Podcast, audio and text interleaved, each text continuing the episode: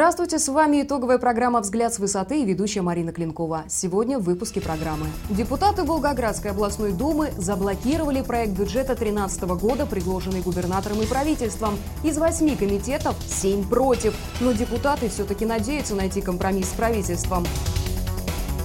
Чиновники мэрии Волгограда вернулись из командировки в Японию с новыми впечатлениями, а также прибавками к заработной плате. За чей счет делегация из семи человек неделю проживала в стране восходящего солнца, осталась тайной. Крупные банки требуют снятия неприкосновенности с депутата Госдумы Олега Михеева и возбуждения в отношении него уголовного дела. Волгоградцы вновь протестуют против точечной застройки. Горожане негодуют. Хаотичная и небезопасная застройка Волгограда продолжается, несмотря на обещания городских властей остановить этот процесс. Правительство Волгоградской области до сих пор не выплатило обещанные денежные премии победителям и участникам Лондонской Олимпиады. Волгоградская область стала едва ли не единственным субъектом в России, где еще не выплатили региональные призовые. Семь комитетов Волгоградской областной думы вернули проект бюджета 2013 года на доработку в правительство. Еще один комитет по аграрной политике согласился с проектом при условии увеличения расходов на сельское хозяйство на миллиард рублей. Но депутаты не скрывают, бюджет шоковый. Принимать его в таком виде, в котором его представило правительство и губернатор, нельзя. Какие же сюрпризы приготовило правительство для жителей Волгоградской области? Образование – минус 10%, ЖКХ – минус 73%, здравоохранение Образование минус 26%, спорт 38%, сельское хозяйство 95%. Средства массовой информации плюс 35%, содержание аппарата в 2013 году плюс 104,2%, содержание аппарата в 2014 году плюс 200%. Депутаты приняли решение создать согласительную комиссию и попробовать добиться компромисса с правительством области. Впрочем, председатель комитета облдумы по бюджету Владимир Попов склонен жалеть в сложившейся ситуации чиновников. И когда э, всем без исключения предлагают сократить свои расходы минимум на 10%, то э, ну, любому руководителю это достаточно сложно выполнять потому что это по живым программам, а где-то и по живым людям идет. Однако у его коллеги по региональному заксобранию Олега Болотина свое мнение по поводу бюджета. Но я знаю, что он намного хуже, чем бюджет 2012 года, и в принципе это бюджет банкрота. Это бюджет банкрота. И э, то ли опять-таки серьезные проблемы с пониманием происходящего – то ли это какое-то лицемерие, но и указы президента, и ту радость, которую мы испытывали о том, что у нас будет происходить чемпионат мира. Понимаете, этот бюджет полностью перечеркивает.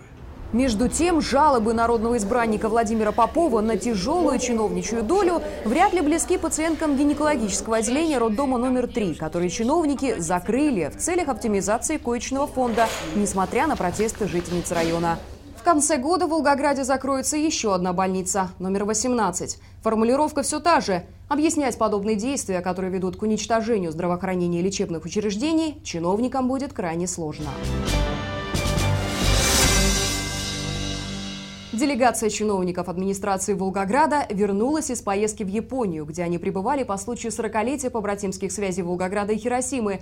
Утомительное путешествие в страну восходящего солнца держали исполняющие обязанности сити-менеджера Владимир Собакарь, его супруга Анна Лиликова, замруководителя Департамента предпринимательства и потребительского рынка, замглавы администрации Леонид Пикман, руководитель Департамента зарубежных, региональных и внешнеэкономических связей Наталья Альшук, директор музея-заповедника «Сталинградская битва» Алексей Васин. И вот что интересно, последний визит в Волгоград мэр Хиросимы совершил без своей супруги. Администрация Волгограда отказала в этом главе города-побратима на основании нехватки средств в городской казне. Наши чиновники вернулись хотя и уставшими, но полными впечатлений. Настолько удивительно, они пели значит, русские песни на японском языке.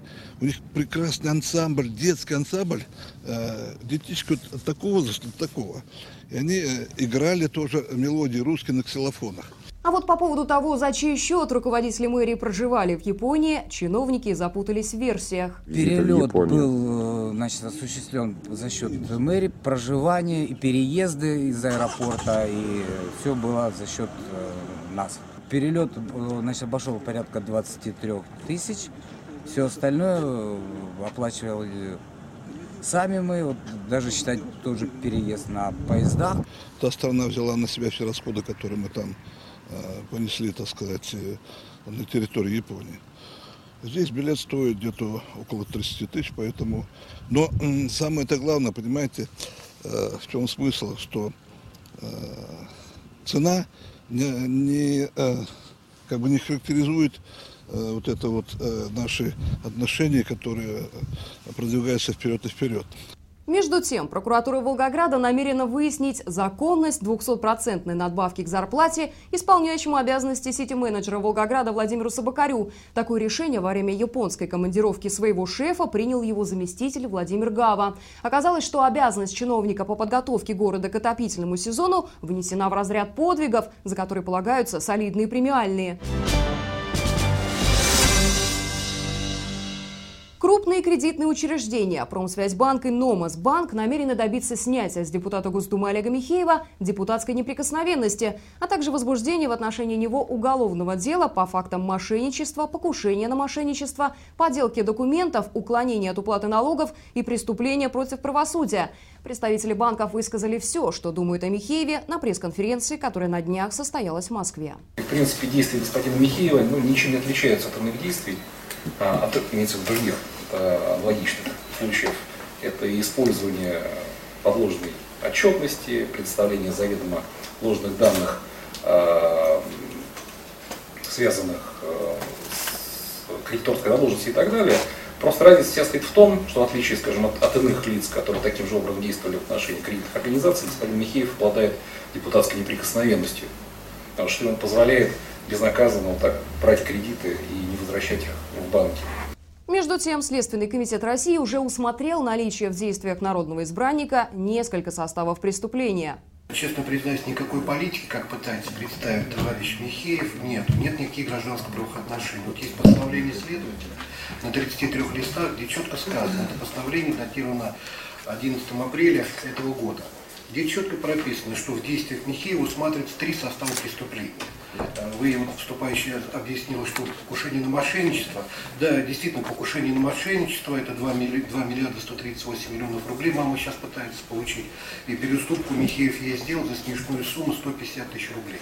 Далее, установили также 198 э, то есть 4 состава уклонения от уплатов налогов, и общая сумма сейчас составляет, вот, от этой сделки Промсвязьбанком он получил доход. И, соответственно, должен был платить казну 42 миллиона рублей, чего не сделал. Далее, пытаясь повлиять на решение суда, написал Потапенко, председателю а, областного суда, а, ну, на депутате Бланка от себя лично, а, ну, как бы заявление, то, что зампредседатель суда якобы подкуплен, судья ангажирована и будет вынесено правосудное решение и просит каким-то образом повлиять, чтобы решение было вынесено в пользу его мамы престарелый, 70 лет, который владеет всей его собственностью, Михеевой.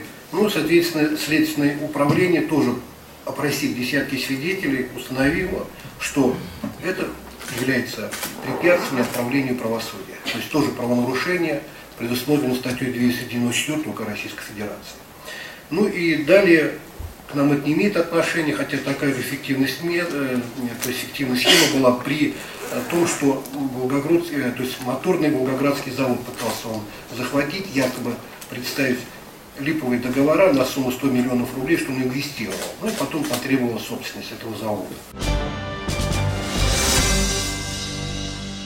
В Волгограде продолжается точечная застройка центра города.